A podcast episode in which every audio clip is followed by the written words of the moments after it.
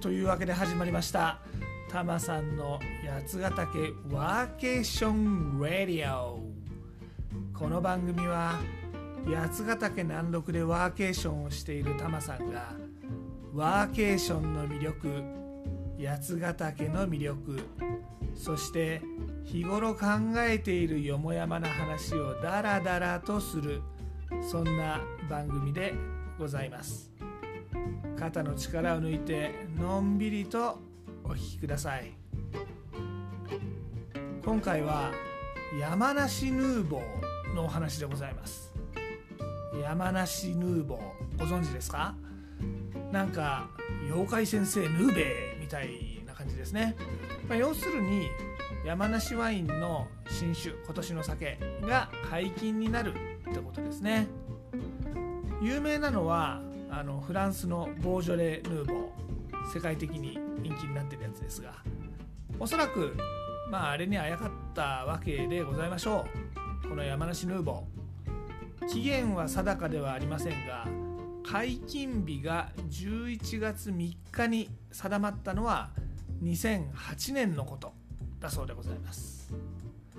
この山梨ヌーボーもちろん定義がございまして山梨県内で収穫された甲州種またはマスカットベーリー A 種を用いたワイン今年のワインであるということですね。山梨で収穫されたあワイン、まあ、これはまあそうでしょうと思うんですがブドウの種類もどうやら決まっているようでございます。で日頃ワインはカベルネ・ソービニオンじゃないとダメだとかフルボディに限るとかおっしゃる方も多いわけですがまあタマさんも女の子とフレンチとか行くとねフルボディでとか頼んじゃうわけですがで、えー、カベルネだったかカルベネだったか分かんなくなっちゃったりするわけですが、まあ、今回は山梨ヌーボーについてお話ししましょう。この甲州種とマスカットベーリー A 種このブドウ。いずれも日本で作られたブドウでございまして山梨に由来があるものなんだそうです。なのでまあこの山梨ヌーボーこの2種類にこだわるのも分かるような気がします。でまあカベルネとかねメルローとかね洋物のブドウに関してはいくらでもうんちく出る方多いと思いますが国産になると途端にうんちく出てこなくなったりしますよね。なのでちょっと調べてみました。まず甲州種。これはまあその名の通り甲州山梨県で多く栽培される白ぶどう酒で1000年以上の歴史があると言われてる品種だそうです。食用としても有名ですね。秋は八百屋さんに並んだりします。あれです。紫色のブドウですがあれ、えー、白ぶどうって分類になるそうです。なのでこの甲州種のワインは主に白ワインです。いわゆる甲州ワインっていうのはこの甲州種を用いた白ワインを指すようでございます。特徴は酸味は弱め。すっきりとしていて柑橘系の香りがするものが多い。で和食に合うワインなんだそうです。まあタマさんですね。このぶっちゃけこの手のソムリエ的表現よくわかんない人なんですね。結構あのポエム的な表現。あの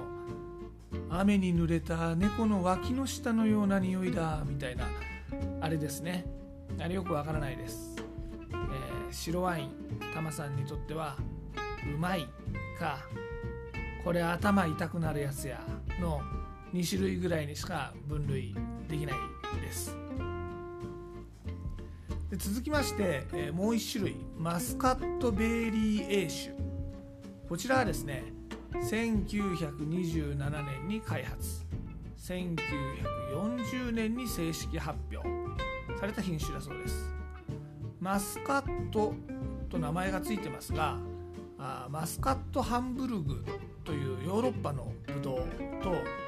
ベーリーというアメリカのブドウを掛け合わせた交雑育種の黒ブドウこちらは黒ブドウなんだそうです。で、えー、この品種は主に赤ワインに用いられるんですが渋みが穏やかで甘い香りが特徴で長期間熟成させるよりはまあ早飲みライトボディミディアムボディのうちに飲んでしまう。そんなワインに向いているそうです。また最近はちょいちょい人気というか種類も増えてきてますが赤のスパークリングワインですね。あれなんかにも向いてる品種なんだそうです。でこの、まあ、日本のウイスキーとかと続いてですねこの日本のワインも国際的にも人気になってきてるわけですがこの甲州種とマスカットベーリーエー種ともにですね2010年に OIV っていう団体これ国際ブドウワイン機構っていう団体らしいですがここで品種登録されてそれ以降あのいいワイン作りが進んだということなんだそうです。で OIV ってやつにですね品種登録されると、まあ、その品種登録されたブドウで作ったお酒がこれがワインなんだよという分類として認められて、まあ、例えば甲州で作った甲州種で作ったワインはあの甲州ってね横文字で書いて甲州ってブドウのワインですよって輸出することができる、そんな仕組みらしいです。いやこの手のね認定するビジネス。まあちょっと言葉をはばからずに言ってしまえば利権ビジネスですわね、まあ、羨ましいですね。お墨付きを与える。お墨付きをつける。っていうことで飯が食えて。しかもお墨付き受けた人申請した人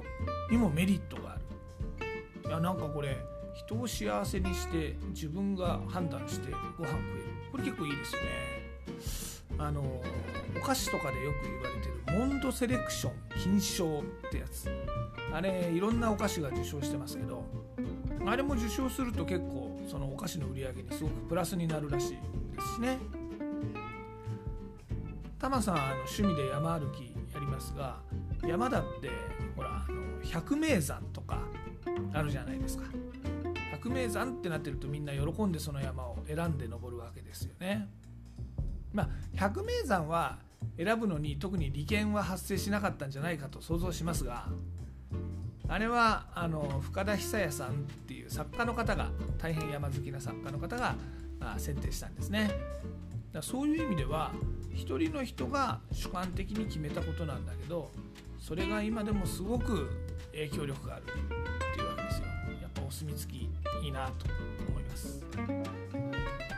なのでタマさんも何か認定することで商売にならないかなと思ったんですが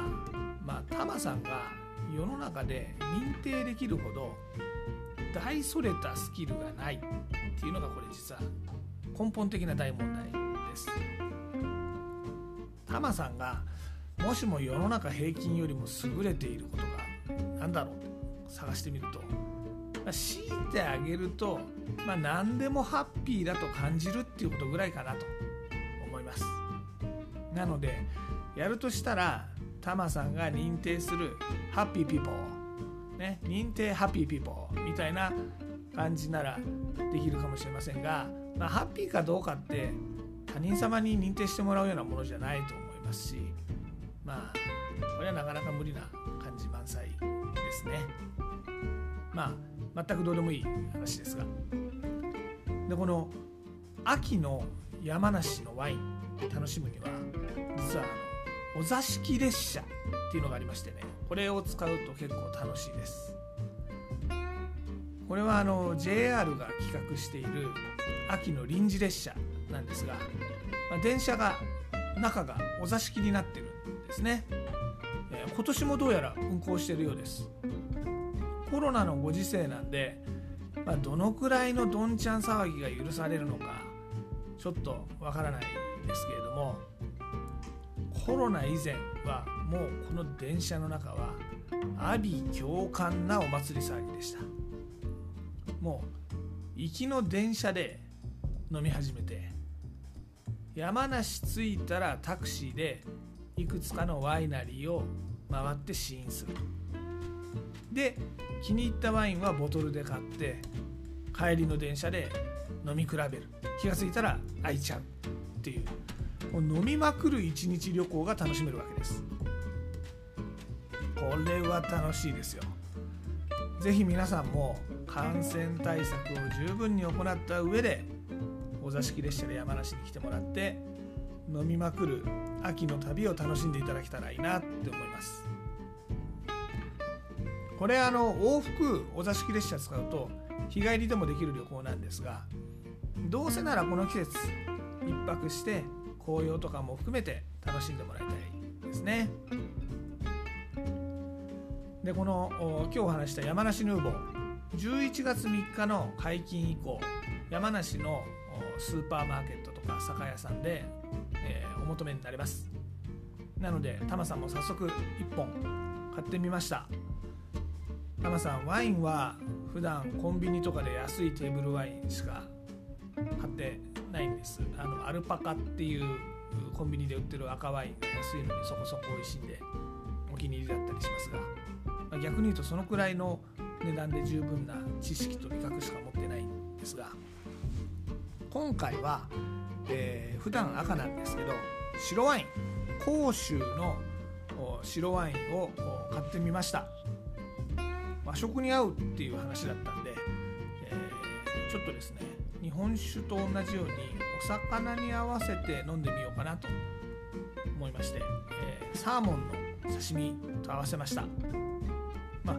山梨って、まあ、ご存知の通り海なし県なんですがあの淡水で育てたああれマスと掛け合わせてるんだろうなきっと。あの甲州サーモン。まあ信州サーモンみたいなもんですけどの山梨版。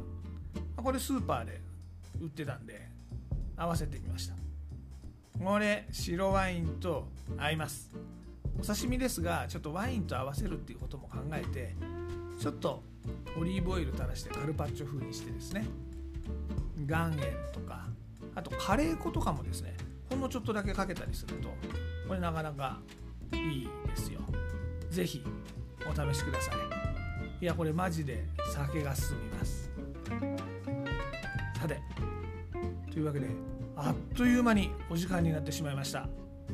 お酒も進むし話も進みます。今回は山梨ヌーボー。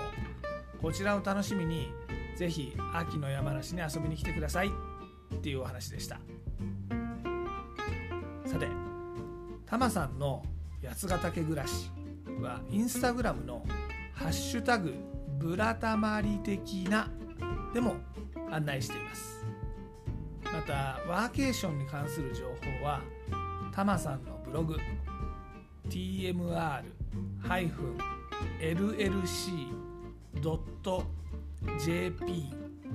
スラッシュホーム HOME ですね。でもお届けしていますのでこちらもぜひご興味ある方はご覧になってみてください。あと番組案内 Twitter でも始めました。全部カタカナで「ハッシュタグたまさんラジオ」またはあのユーザー名のたまさんラジオ。こちらの方を検索してですね、えー、フォローしたり感想ツイートしたりしてもらえたら嬉しいです。リクエストとかもありましたらぜひ Twitter やインスタの DM でもお待ちしています。で今回のエンディングテーマですが、えー、今回の話のタイトル「11月は山梨ヌーボーで酒が飲めるぞ」というフレーズの元になった曲をお届けします。バラクーダという人が歌ってる「日本全国酒飲み温度」という曲でございます。これはまああのよくね何年かに一度生まれる一発屋系のコミックソングなんですが、まあ、その名の通り酒を飲む理由を見つけて酒が飲めるぞっていうだけの歌でございます。オリジナル曲では11月は何にもないけど酒が飲めるぞってなってましてもともとあんまりイベントがない時期11月でもあったりします。まあ是非今年からはですね何にもないけどではなくて山梨ヌーボーで酒が飲めるぞと山梨ヌーボーを楽しんで飲んでもらいたいと思います。で例によって僕はジャスラックに参加してるわけではないのですがなんと Spotify でこの番組をお聴きの方には Spotify 登録曲がポッドキャストの中で流せるんだそうです。これはびっくり。初めて知りました。Apple とか Google でポッドキャストでこの番組を聞いてる方は、えー、大人の事情で、えー、かけられませんので、ご自身で番組の後配信サービスとかでこの曲を聴いてみてください。で、えー、探してみたんですがあいにくとオリジナルのバラクーダのこの日本全国酒飲み温度は Spotify では見つけることができなかったので今回はカバー曲別バージョンで届けさせていただきます。Spotify 以外で聞いている方のためにちょっとだけお手伝いさせていただきます。アレクサ日本全国酒飲み温度かけて。ではごきげんよう。また次回。